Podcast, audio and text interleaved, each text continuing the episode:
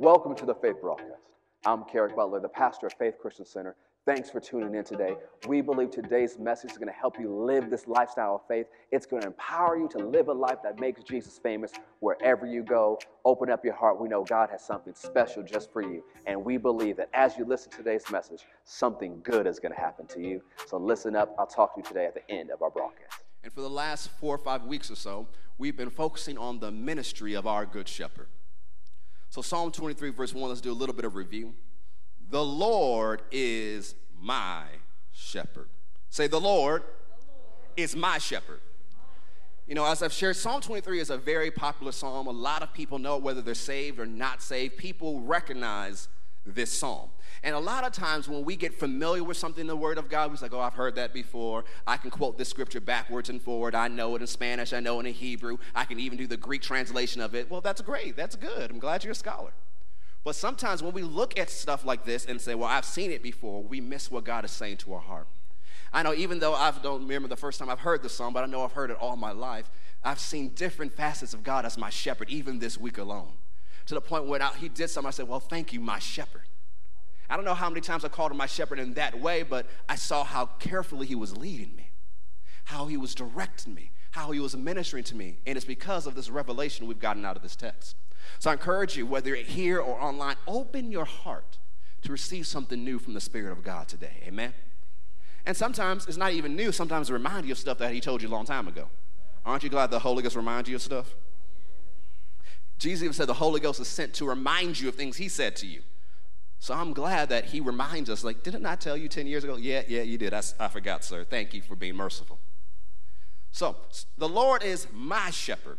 So because he's my shepherd, he is invested in my well-being. So think about shepherds as being business people. And their flock is how their business produce, right? Any good shepherd will want their sheep to produce, right? They want their sheep to be healthy. They want their sheep to be strong. They want their sheep to be protected, right? And so if David is using this comparison to God, if we could think of a natural shepherd, a business person being that way, how much more our loving Heavenly Father? Say, the Lord is my shepherd. Now we'll go forward. It says, therefore I shall not want. So we looked at this before. The phrase shall not want means I shall not lack. I shall not be without. I shall not decrease. I shall not be lacking. I shall not have a need. That's what that phrase means. So say it with me. Say, the Lord is my shepherd. Therefore, I shall not lack. I shall not be without. I shall not decrease. I shall not be lacking. I shall not have a need. So the shepherd desires to lead you to a place of no lack, a place where you will not have a need, a place where you do not decrease. That's where he's leading you. Somebody's like, well, pastor, I'm not there yet. Well, keep following your shepherd, because that's where he's leading you to. And as we talk about it, so often sheep are prone to wander, whether it's by themselves or lead the whole flock astray. Sheep are prone to wander, but our shepherd is prone to sh- chase because he's a good shepherd. So if we want to experience more of the benefits we have of walking with God, we need to follow him. Not get ahead of him. Not go our own way. How many know your way is not better than God's? How many of you know you've got to this place in your life of great spiritual maturity where you realize God knows better than you? Come on, the old saints just say, your arms are too short to box with God. I know I can't box with him, and I know I'm not better by myself, left to my own devices. How many glad that you're not left to your own devices? Lord, have mercy. He's our shepherd, so we follow him. Since he makes me to lie down in green pastures, he leads me beside the still waters. We said this first word for lead here means to lead, to give rest, to lead with care, to guide to a watering place or station, to cause to rest, to bring to a station or place of rest, to guide and to refresh. As I said, you can find my notes on the Uversion app or the Faith Plus app. So once again, means to lead, to give rest, to lead with care, to guide to a watering place or station, to cause to rest, to bring to a station or place of rest, to guide, to refresh. And so, you know, I've been believing for that rest. Anybody else been believing for rest? Because if, see, this is just me, it's kind of how some stuff God is working me on. I'm a person like, I got to go. I got to do this, da, da, da, da, da, da, the summer stuff I got to do. Got to do. If I sit down, like, did I do enough today? Am I productive enough? That's just kind of pers- of my personality. Anybody else like that? So I just got to stay busy. I got to do this. I got to do this. I got to do this.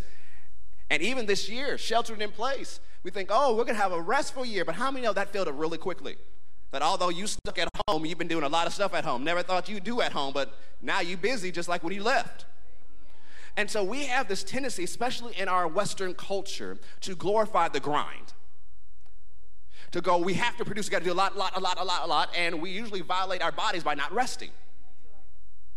And so we may have a lot on our plate that should rightfully be on our plate. Whether you're a spouse or a parent or a grandparent, whatever your job or your career is, and other things the Holy Ghost has called you to do, your plate could be full, sometimes overflowing. My wife tells me you like to keep your plate overflowing, don't you? Yeah, it's kind of true.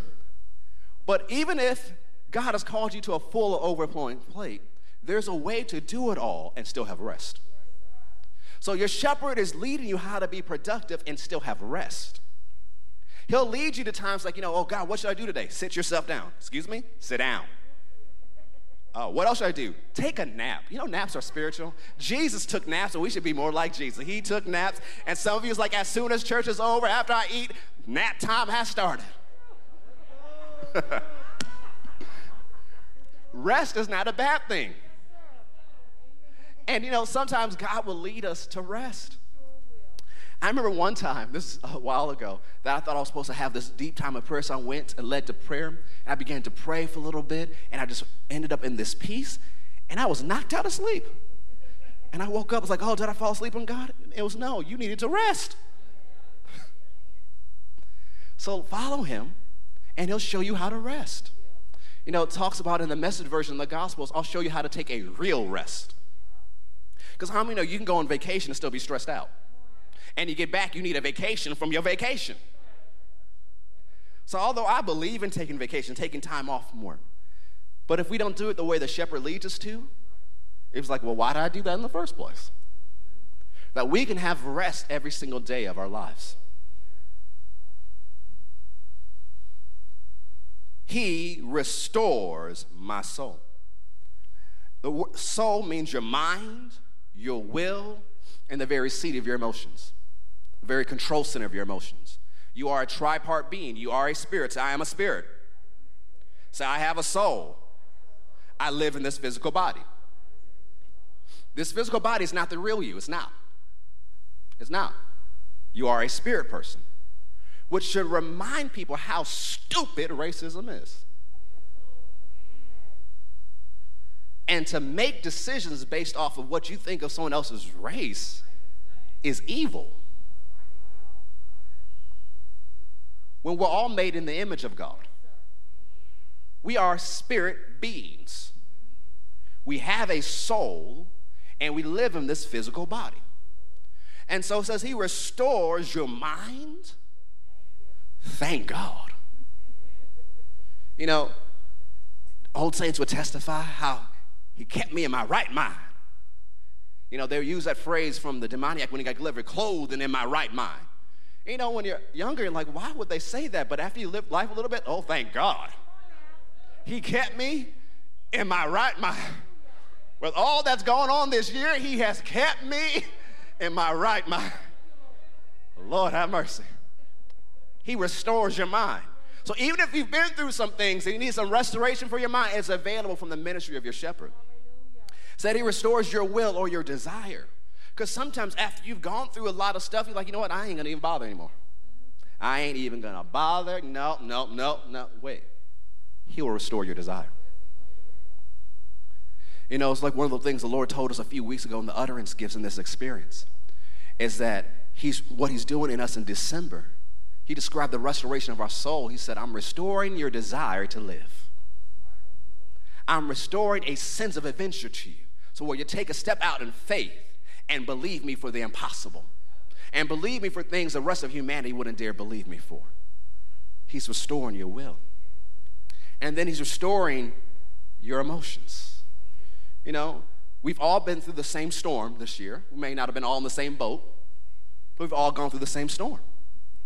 And even if you were in one of the better boats, there's been some emotional challenges that you could feel very drained by April, May, June, July, and after a while, you just kind of numb. But you know what he said? I'll restore your emotions. That's just part of how good he is. He even cares about your emotional health and your mental health and your physical health and your spiritual health and your financial health. That's just who he is. He cares about those things. He leads me in the paths of righteousness for his name's sake. The second lead means to lead forth, to guide, and to lead. The word for lead forth is also used when it talks about how a general or a king would lead forth an army. So one of the things we'll get into next week and in January is sometimes your shepherd will lead you to a battlefield. He will lead you to a fight. You know, when he revealed himself as the God of peace, the God of restoration to Gideon, he told him, now get up and go fight. Look at the Ju- book of Judges, how the Holy Ghost stirred up Samson to fight. The Holy Ghost led Jesus in the wilderness to a fight, forty days and forty nights in the desert, fasting, and then battling the devil. The Holy Ghost led him there. So one of the things, you look through the scriptures, sometimes the Holy Spirit will lead you to a fight. But you have to understand this. If your shepherd leads you to a battle, no, he has victory in mind for you. If he leads you to it, he'll lead you through it. But one of the things that was in my heart as I began praying concerning next year as a year of unprecedented victory, that the Lord said, make sure you're fighting the right battles. Make sure you're fighting the right battles, because there's some battles the Lord will lead you to, and there's some battles you can pick on your own, which are good for you to pick. And then there's some stuff you just don't even need to be involved in. Like, how much emotional energy have you spent this year arguing with stupid people on Facebook? You don't even know if that person is real. It could be a bot just responding, and you using all your emotional energy fighting on Facebook. You know, one of the things, because there's some things, I'll see stuff like, you know, I want to respond, nope, nope, nope. It's something that me and my younger brothers have shared with each other. Said, it's not our job to fix all ignorance. You know, Dad Hagen used to say it this way. Minister A J, you may remember this quote, let the ignorant be ignorant still. You don't have to fix everything. But when you take on that complex, I got to fix it all, I got to fix it all, I got to be in control of everything, you will wear yourself out. So in this last week and a half of the year, take a stock of your life. Analyze your life. Make sure you're fighting the right battles. Because sometimes if you get engaged in the wrong battle, you'll miss the one you're supposed to be fighting. And you miss the victory you're supposed to have. So he's leading you forth in the paths of righteousness for his name's sake. Yea, though I walk through, say through. Put in the chat, say through. The valley of the shadow of death. Walk through. Don't always be going through something. Go through. Don't build a resort. Some of us like to build a resort in the valley of the shadow of death. That is not a good vacation spot. No, walk through. There are times you'll be led through the valley of the shadow of death, but through, not to stay. And sometimes we put ourselves in the valley. We wandered in, and the shepherd has to go get us. And then you get mad at your shepherd because he didn't fix it in three minutes when it took you thirty years to get there. And you want Jesus to be a genie. You have to follow him. Yes, he's not going to make you pay for your mistakes, but you have to follow him. And it could have taken you thirty years to get there, so it may not take three minutes to fix. It may take some time. But you need to follow him every single step of the way. Yea, though I walk through the valley of the shadow of death, I will fear no evil. That is a choice. Being afraid is a choice. Yes, it can be an emotion, but it's also a choice, because you can fear that emotion begin to rise, right? You can fear the times when you're about to be frightened, or some news is getting you to a place where you're afraid, or reports you've heard are getting to a place where you're afraid. You can make a choice right now. I can either give in to this feeling, or I can say, no, I will not fear. And we've had ample opportunity to do this all this year. And you're going to have ample opportunity to do it next year. But you need to make a choice that's, you know what, I will not be afraid. You have to choose not to fear. You have to flush fear out of your life. Well, how do you do that? Well, the Bible says perfected or matured or grown-up love flushes out or evicts all fear, right? So when you start thinking about how much God loves you, and you start talking to yourself about how much God loves you, you read scriptures about how much God loves you, you sing songs about how much God loves you, that fear loses its power, and it's flushed from your life. So that means you should take a fear flush every single day. Every time you feel, get, you feel yourself getting afraid, it's like, you know what? God loves me. John seventeen says, God loves me as much as he loves Jesus. You sing songs you learn in children's church, or you say, oh, that's a kiddie song, but it's still full of power and revelation. Jesus loves me, this I know. If that's the only song you know about the love of God, that's what you sing all day long. So well, I can't sing like Minister Dathan and Sister Camila, and sing it anyways. It'll help you. He's like, no one else likes my singing. That's okay. Jesus likes it. If Jesus is the only one, he's still singing anyways. Get yourself free from fear. Because the thing is, how fear works is like the opposite of faith. Just like faith brings the blessings of God to you, fear brings what the enemy wants in your life. And so you can do everything right and do everything healthy, but still be afraid and still get the results you were trying not to get. Fear is a spiritual force you can yield to. But you have to make a choice. I will not fear. So I will not fear. Come on, put it in the chat online. Say, no fear here. Now, why does the psalmist say, I will not fear? For you are with me. So in the midst of everything, even in the valley of the shadow of death, your shepherd's bigger than the valley. He's bigger than anything in the valley, and he's bigger than the valley itself. So that means I'm not going to concentrate on the valley.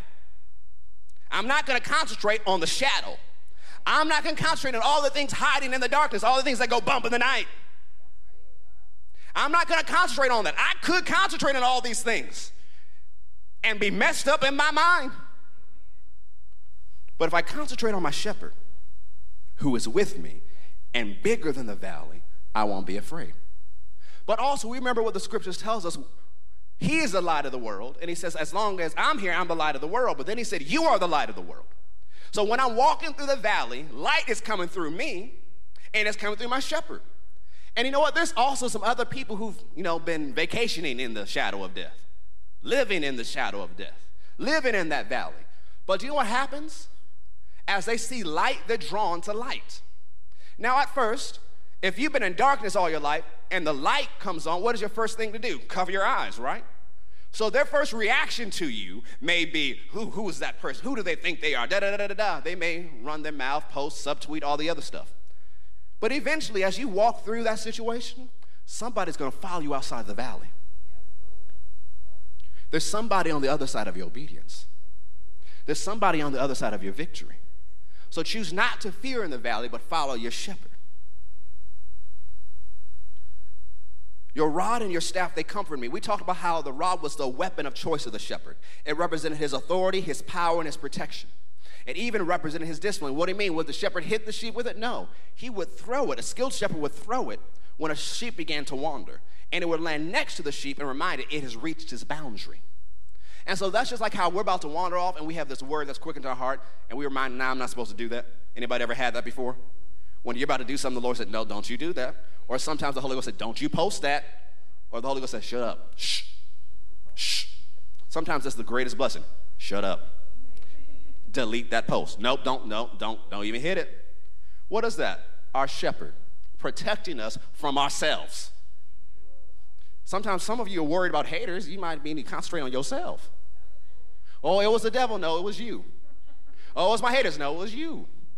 And sometimes people got a lot of haters because they're hating themselves. Have you been sowing cancellation and hateration? If that's the case, that's what you get. You believe for abundant harvest, sow the right seeds. You know, one of the things I tell my teenager all the time, I said, one of the greatest things God ever gave you is a choice. Sow the right ones. One of the greatest things God ever gave you is a choice. So make sure you sow the right ones. Now, the staff was for the care and the concern of the sheep. And he says, the rod and the staff, they comfort me, which means even in the valley of the shadow of death, I can have comfort because I know my shepherd. And I know he's with me. And I know what he's promised me in the word.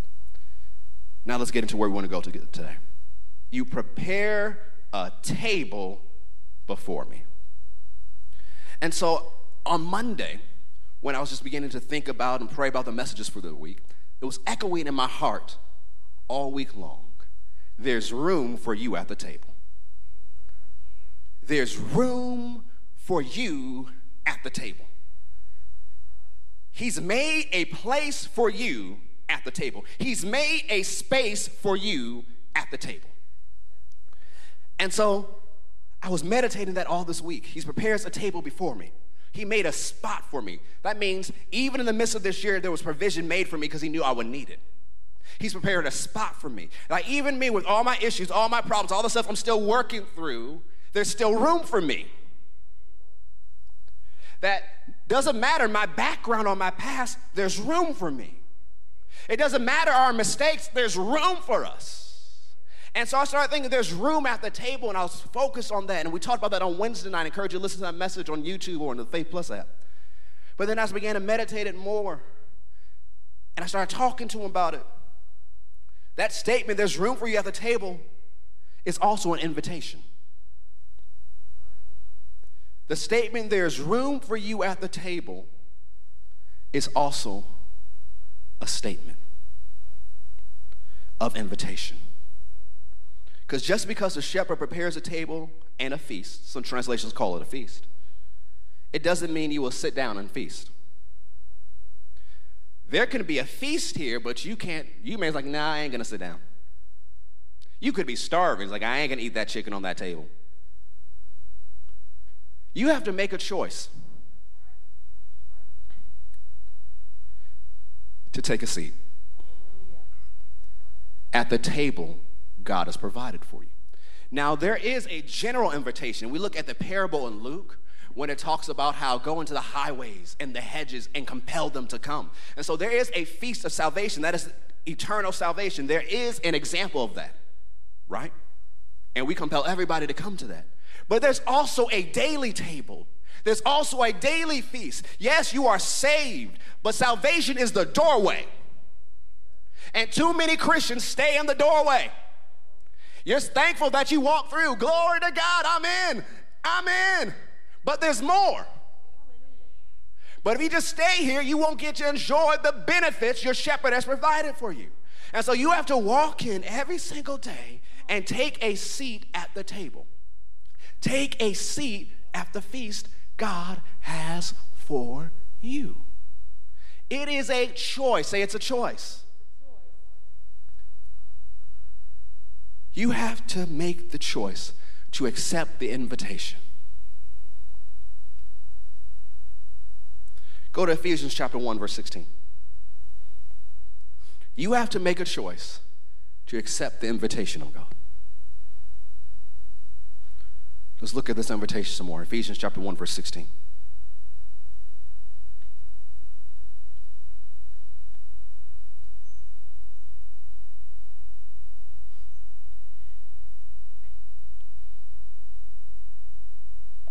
It says, I cease not to give thanks for you, making mention of you in my prayers, that the God of our Lord Jesus Christ, the Father of glory, may give unto you the spirit of wisdom and revelation in the knowledge of him, that the eyes of your understanding are being enlightened, that you may know what is the hope of his calling and what are the riches of the glory of his inheritance in the saints. Let's focus on this one phrase here, hope of his calling. The word hope means positive, favorable, and confident expectation. The word hope here means positive, favorable, and confident expectation. This word calling means invitation. Paul was praying that the church at Ephesus' eyes would be enlightened so they would know the expectation of his invitation, that they would know the positive, favorable, and confident expectation of God's invitation for them, meaning there's something wonderfully good on the other side of his invitation. And so that means if I want that, I need to accept the invitation and sit myself down. And so the thing is, as I was looking up this word for invitation, in the Greek and other literature, it was used to describe an invitation to a feast. That's what was used in other literature of the day, to describe an invitation to a feast. And Paul is praying for us in this church to know the invitation God has for us and what's on the other side of the invitation, all the things he's prepared for us at this feast. Go with me to Revelation chapter three, verse twenty. There's room for you at the table is an invitation.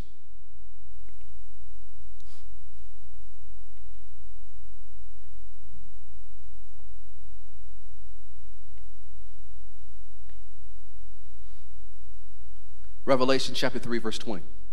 Now, this is a familiar scripture to some people, and some people use it during the altar call to invite people to Jesus, and he could. But the context of the scripture is not talking to people who don't know Jesus.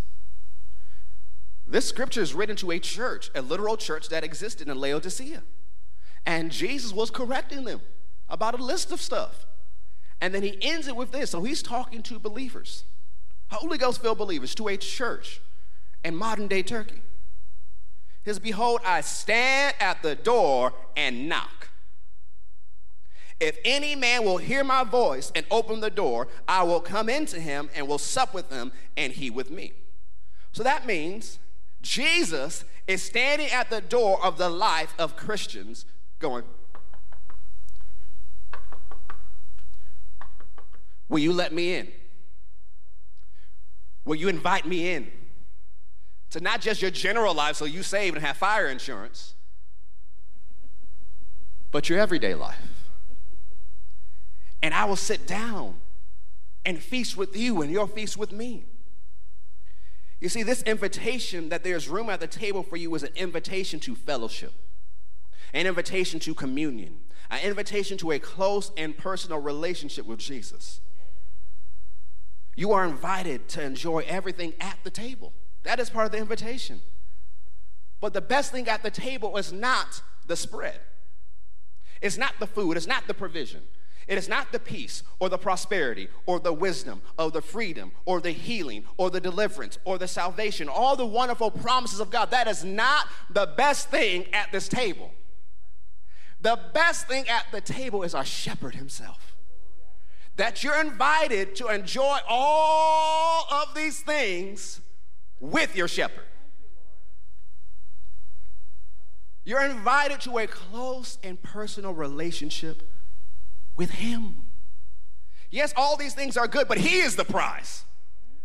All these things are great, but he is the one that we should be focused on. Yeah, the food is good, but whoo, you are our focus. Yes, the prosperity is good, but you are our focus. Yes, the anointing is good, but you are our focus. Yes, the promises are good, but you are our focus. Yes, the gifts of the Spirit are good, but you are our focus. Yes, all the benefits are good, but you, Jesus, are our focus. And I see so many times, even as word people, we can get off. As faith people, we can get off. It's like, oh, I have faith for healing. I have faith for prosperity. I have faith for wisdom. That's great. But instead of having faith for healing, have faith in the healer. Instead of having faith in prosperity, have faith in the one who prospers you. Instead of having faith in wisdom, have faith in the one who gives wisdom. We need to make sure we're focused on the person and not the benefits. Focus on his face and not his hand.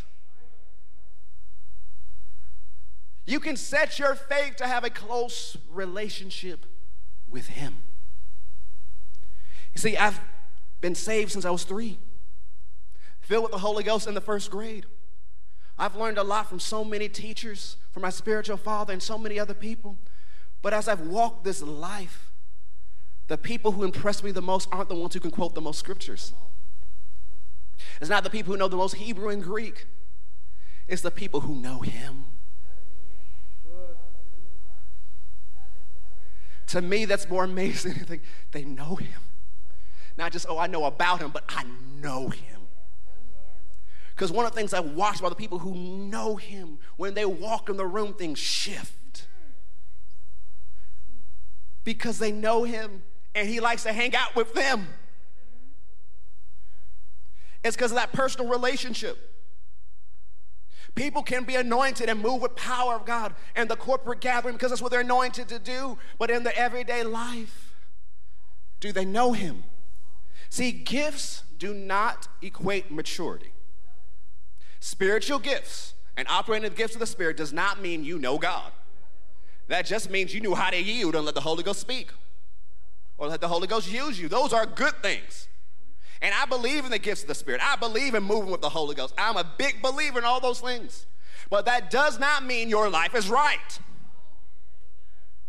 You can be a hot mess and be anointed. You can be a hot mess and get it right. You know, even a broken clock is right two times a day. The gifts and the anointing does not mean you have a relationship. So yes, walk in the gifts. Yes, walk in power. Yes, develop the fruit of the Spirit, but have a relationship with Him. Because so many times we say our relationship, we judge our relationship, be, did I do something right today? Would Jesus even want to talk to me today? But we're not under the law. We're under grace. So that means when I mess up, I need to run to Him, not from Him. I need to run to my shepherd instead of away from him. Because if I run away from him, I put myself in dangerous enemy territory where there are wolves that can get me.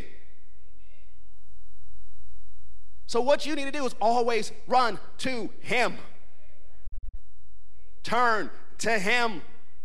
It doesn't have to be a dramatic or loud prayer. It can be in your heart. Help me, Jesus. I just messed that up royally. Help me, sir. Forgive me and help me, please. Turn to him. Don't have so much faith in your own ability.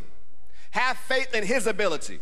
The scripture says he's on the inside of you, helping you to want to do what's right and to do what's right.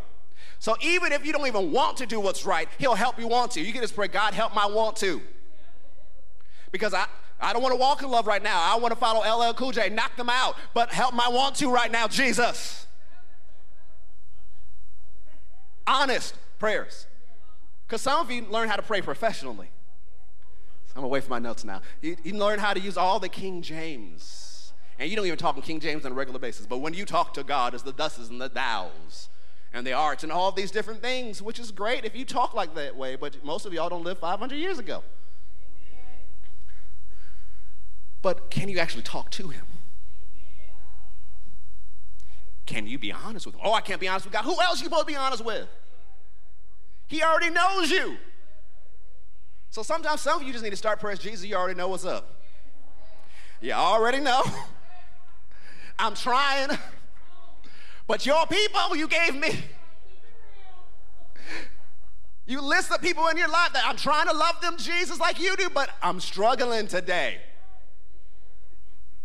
I'm trying to pray for those in authority, but I'm struggling today, Jesus. Did you see what they tweet? I'm struggling, Jesus.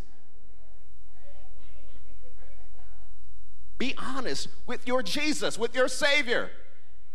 See, the presence of God is not the place to pretend. Too many people have taken the word of faith and made it the word of fake. You don't come into the presence of God being fake. No, you come as you are. It says, God, this is what I'm feeling. This is what I'm going through. Here's where the word of faith kicks in. But I know because I'm in your presence, I won't leave this way.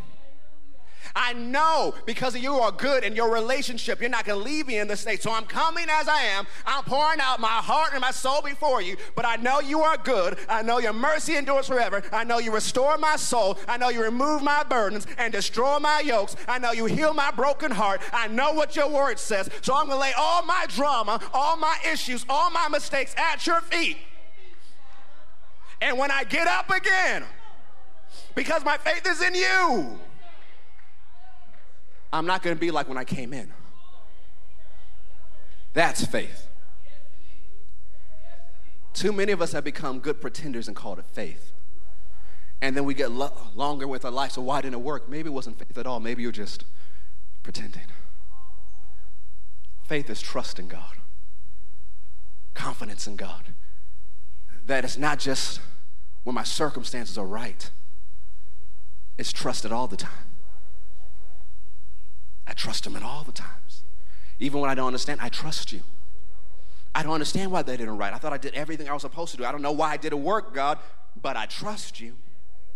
See, something I, I think I shared in October here and other places was you need to learn how to sow your tragedy. You need to learn how to sow your trauma. You need to learn how to sow things that you don't even know why it happened. So, God, I don't know why. I thought I did everything right. If I missed it, sh- show me. I don't know why this happened. But you know what? I'm not going to change my theology because I experienced something that's against your word. I believe your word. I believe in your character. I believe in your love. So I'm going to take what I experienced and I cast it at your feet, sir. Some people have gotten, you know, they ignore it, which they get past it, but they're never really fully healed from it. Some of them get healed of it and they leave it at the altar, which is good. But I encourage you to take whatever you experienced this year in your life that hasn't been good and sow it. Why? A farmer who sows expects a harvest. What are you expecting? Restoration. Sow whatever happened and expect restoration. Sow whatever you went through and expect victory. Because too many of us define ourselves by our trauma. Define ourselves by whatever bad thing happened to us in the past. Like, well, you know, I'm a survivor of this. I'm glad you survived it, but now I need you to conquer it. How do I know I conquer it? That what happened to me in the past does not direct my daily decisions. Because there's some things that while I'm protecting myself was actually fear. Because you are afraid that it will happen again. Yes, there's wisdom to not put yourself in similar situations. But you need to get to a place where you can remember what happened, but it doesn't hurt you anymore. They say, you know what, I remember it, but I don't feel that pain anymore. Yeah, yeah, you know what, that did happen. Yep, I do recall that. But he healed me. He restored my soul. You know, Luke four eighteen tells us he's anointed to heal our broken hearts, which means he can take the crushed many shivers pieces of our life and put it together again to where it was never broken in the first place. That's what he wants to do. That's what he's doing in us. And we're invited to have a relationship with him. See, First Corinthians one nine says, God is faithful, by whom you were called unto the fellowship of his Son, Jesus Christ our Lord. Remember, the word call is invited. You are invited to the relationship. And see, there are people who go to heaven who won't have a closer relationship with Jesus. It's true, they'll get in. But how much will they miss out on earth? Because they didn't have a close relationship. And then one of the things you'll learn as you look at the scriptures, that there's different reward levels in heaven based on how you walked with him and lived with him. So one of the best things you can do is draw near to him. See, James two twenty-three says, and the scriptures were fulfilled, which says, Abraham believed God, and it was imputed unto him for righteousness, and he was called the friend of God. So Abraham, before the law, before the scriptures were ever written, before, thousands of years before Jesus even came, God told him something, and he believed. And his faith was counted to him as righteousness or right standing or right relationship with God. And he was called the friend of God. Now, we can talk about what a covenant friend means, but I'm not going to focus on that today. But one of the things to have a good friendship with person, someone, you got to trust them. You got to believe what they said. Because, you know, we have people in our lives like, oh, we love you with the love of Jesus, but we don't trust you as far as we can throw you. It's like, you know, I can be pretty strong, but I maybe not even trust you as far as I can throw you. Or the people you have close relationship with, you believe them. And if you're going to have that type of relationship with God, you got to believe him. Faith. So, God, you said it in your words, I believe it. Yep, everything I see around may contradict it, but you said it, I believe it. I'm a friend of God, so I believe what you say, sir. I believe that you are faithful. You know, Psalm seventy-eight, you can go there with me, Psalm seventy-eight. Again, to bring this to a close. Psalm seventy-eight. Verse nineteen. We've looked at Psalm seventy-eight and passages like this because it's talking about the children of, e- children of Israel coming out of Egypt and how God delivered them out of Egypt and led them through the wilderness. It's like the ministry of the shepherd. And one of the things we see in the New Testament that they were our ensamples or our examples, depending on what translation you read, which means we should learn from their mistakes and their successes. And here's one of their mistakes. We see it happen ten different times. Yea, they spake against God. They said, can God furnish a table in the wilderness? You may look at your life as a great pastor, what you said, but can God really prepare a table before me in twenty twenty? Can God really prepare a table before me in twenty twenty-one? In spite of everything they said about this winter, everything they said about what's going on in this nation, everything they said about the economy, I don't know if I'm going to get the stimulus check. I don't know if my job's still going to be there. I don't know. There's so much uncertainty. There's so much unknown. Can God really prepare a table before me when everything around me has been shaken? Yes, He can. And it's a daily table. That although everything else may shake, this table is sturdy. But see, the people of Israel in the wilderness did not believe that. So they said, can God really furnish a table in the wilderness? But what did He do for them? It says He struck the rock and waters gushed out and streams overflowed. They said, can He give bread also? Can He provide flesh for His people? And He caused manna to fall and He caused food to fly in. But then it says God was angry, because they believed not in God. They trusted not in His promise. What was the defining issue? They didn't believe Him. And what did they kept saying? Well, God, we have died in Egypt. Well, God, we have died in Egypt. Why did God bring us out to the wilderness? He brought us out of the wilderness to kill us. That's what they thought about Him. You see, Numbers fourteen eleven, God is talking to Moses, says, how long will this people provoke me? How long will it be till they believe me for all the signs which I've showed among them? The word provoke, yes, it means to provoke, but also means despise. So God said, how long will these people despise me? Also means abhor. How long will these people abhor me? Or how long will these people hate me? They refuse to believe. It's like, how long will they hate me? I took them out of Egypt. I provided for them every single step of the way. I'm taking them to the promised land, but they refuse to believe me. We can't fall into that same situation. That just because what we went through was bad doesn't mean God's not leading us out. See, one of Israel's problems is they got out of Egypt, but they didn't get Egypt out of them. When you look at a lot of things they did, when we read Exodus and Leviticus and Numbers and parts of Deuteronomy, they were still living like Egyptians. They didn't get Egypt out of them. Remember, God has called you out of the world. You're in the world, but you're not of the world. And as more you stay in relationship with Him and walk with Him according to His word, the world will get out of you. You said, oh, pastor, I grew up in the church. I'm not worldly. Yeah. Because there's some churches that are worldly. And they may have done their best, but they may have taught you some religious tradition that's actually not Bible-based. You know, some people think they know the Bible, but they don't. They quote the Bible. Isn't that a problem? It's like, no, that was Benjamin Franklin. Oh, uh, oh, yeah.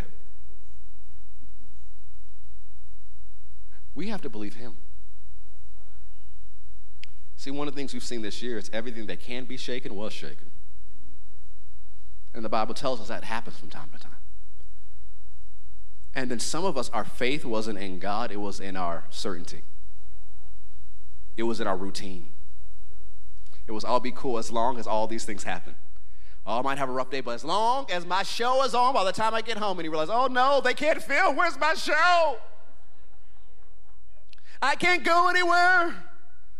I'm in the house with them.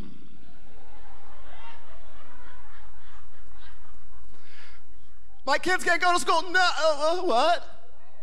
What? No, no, no. They, they, what? We've seen all these things happen. And your faith wasn't in God. It was that you could go somewhere or that you could go to a sports game. Oh, man, I could have gone to, think about all the football games, basketball games, baseball games. He's like, oh, man, that was my rest. That I could have done that. But your faith wasn't in God. It was in what you could have done. One of the things is you're revealed to us, a lot of people, but revealed to us, where was our faith? What was our faith in? And that sometimes we'll say, well, when it gets better, then I'll do what God wants me to do. That means your faith is not in God. Your faith is in the circumstances and the situations. That you have to take steps of faith with God even when everything looks crazy. Even if everything looks uncertain. Romans four thirteen, the New Living Translation, says clearly God's promise to give the whole earth to Abraham and his descendants was not based on his obedience to God's law, but on a right relationship with God that comes by faith. You're the seed of Abraham. The whole world belongs to you. God gave it to you when he gave it to Abraham, and you received it when you made Jesus the Lord of your life. So instead of putting your faith in what the U S government can do, and I don't say more on that, just pray for them. Instead of putting your faith in whatever Georgians decide concerning the fate of the Senate next month, don't put your faith in that. Don't even stress about that. Yes, vote, but don't stress. Instead of putting your faith in what Wall Street looks like or doesn't look like, instead of putting your faith in the current administration or the incoming administration, instead of putting your faith in all the good medical reports, and I thank God for doctors. We got doctors and nurses who go to this church, and y'all, I see y'all in the lobby. Thank you. Thank you. Thank you. Thank you. Come on, can we thank them real quick? Thank you for everything you've done this year. Thank you for all those watching online. But our faith is still not in the medical reports. That's not how we determine if we follow God or not, or what belongs to us or not. Our faith is in what God said. So we have to keep our faith in his word. And so we make decisions now, believing the whole world belongs to us. So you may look at this time and say, oh, I'm going down. No, no, no. He's my shepherd. I shall not lack. I shall not decrease. Well, God, the whole world belongs to me, and this is, I'm coming into restoration, unprecedented victory, then there's some things out there that you want me to have. You know, a couple years ago, if you told us we had opened two churches, the two campuses this year, I'm like, well, praise God, I'm a believer, I can believe, but that didn't seem likely two years ago. Eventually, yeah, but not two in the same year in the midst of a pandemic, as well as launch a T V network. One day, sure, it'll happen. Sure, one day it'll come to pass. The vision will come to pass. But in one year? And we're actively making plans for an additional campus? Because, you know, there's a whole lot of logical steps. Like, no, not now. Maybe later. But God was good. And I get some of these testimonies in for you. He's been really good to you as individuals and families. And then I looked at what we did in our community this year. That in November, we fed two hundred eighty families. And then we just did it again this month.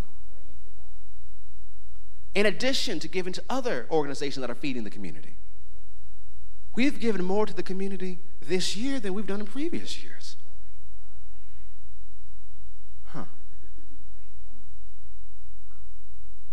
It has been a year of restoration. Now, there's been some challenges that none of us would have hoped for, or asked for, or believed for, or even wanted to see. But we're here. You've been kept by God. And you're about to walk into a year of unprecedented victory. So expect victory in every area of your life. Use your faith and step out there and believe God for the impossible. And so now I walk around places. Now that, you know, the vision's come back quicker, you know, we had fourteen plus locations. You said, why do you say plus? Because it kept growing. So I just say fourteen plus is a safe number to say. And so I go to places, I'm like, well, what building is for us in this city, Lord? If I was, we did a lot of road trips this year, so we drive through places. And Father, I thank you for what you could open here one day. Driving through Macon, I thank you for what you can do in Macon. I thank you for what you can do in Savannah. I thank you for what you can do in Asheville. I thank you for what you're going to do in Hilton Head. I thank you for what you're going to do in Albany. I thank you for what you're going to do in Athens. I thank you for what you're going to do in Rome. I thank you for what you're going to do in Chattanooga. I thank you for what you're going to do in Auburn.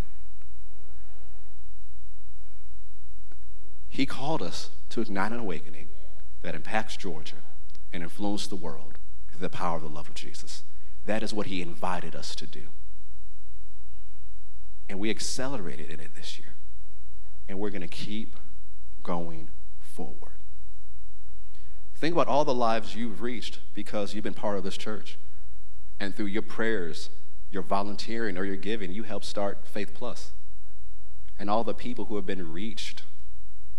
And, and what is it? We're at forty out of the fifty states at least. this year, and multiple countries in South America and Europe and Africa, and even a few in the Middle East. Look what God has done. So I encourage you, put your faith in Him. Focus on Him.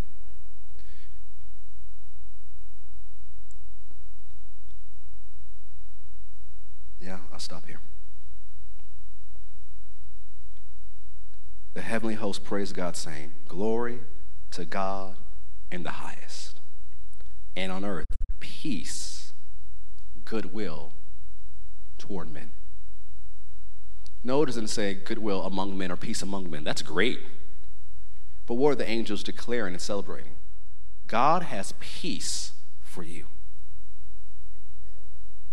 That for the people think, well, God is angry at me. No, no, you can't say that anymore. Peace. Oh, God wants to zap me because of my past. No, no, no. He has goodwill towards you. So since He has goodwill towards you, since He has peace towards you, you might as well take your seat at the table, because there's room for you at the table. The spread is there, but the greatest thing at the table is not the spread. It's your shepherd himself. So enjoy what He's provided,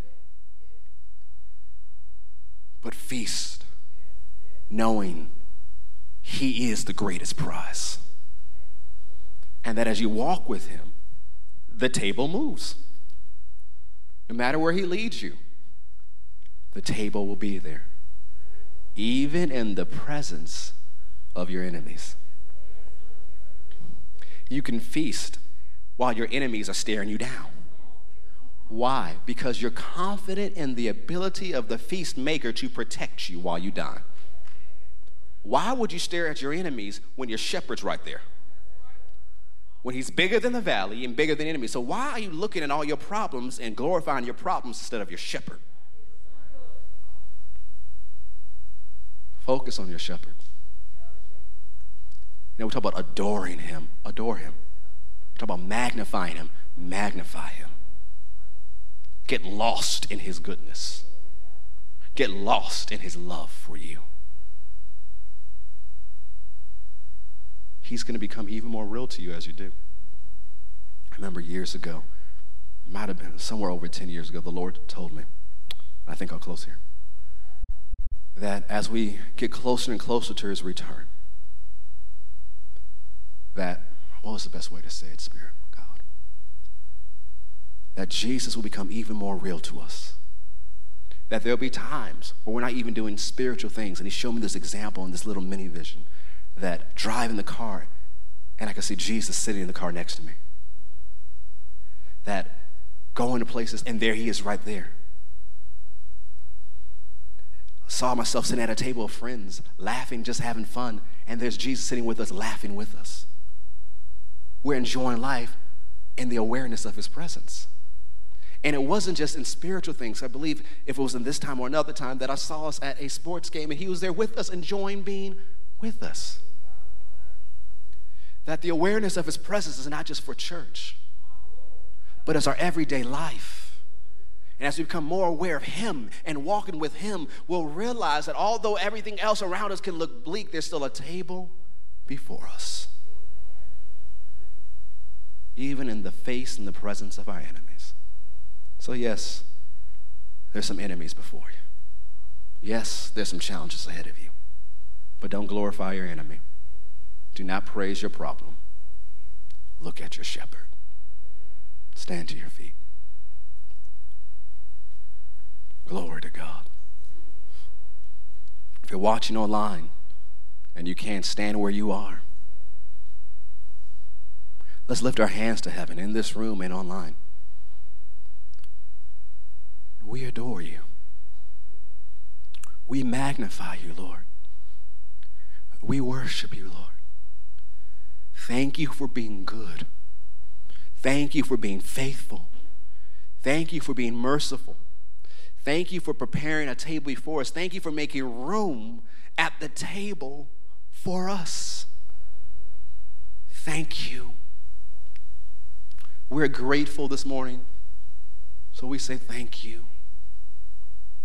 We thank you. You're so good. You're so kind. You're so merciful. You're so patient. You're so forgiving. So we draw near to you, as it tells us in James. And as we draw near to you, you're drawn near to us. So we draw near to you right now, in our hearts, with our words, with our attitude, with our faith. We draw near to you. And it reminds me, Chuck, of that old Fred Hammond song, "Just to be close to you is what I desire." Hallelujah. We draw near to you. Wherever you are right now, in your heart, draw near to him. Focus on him. Not what's going on in your life or what you're facing. Focus on him. Focus on him.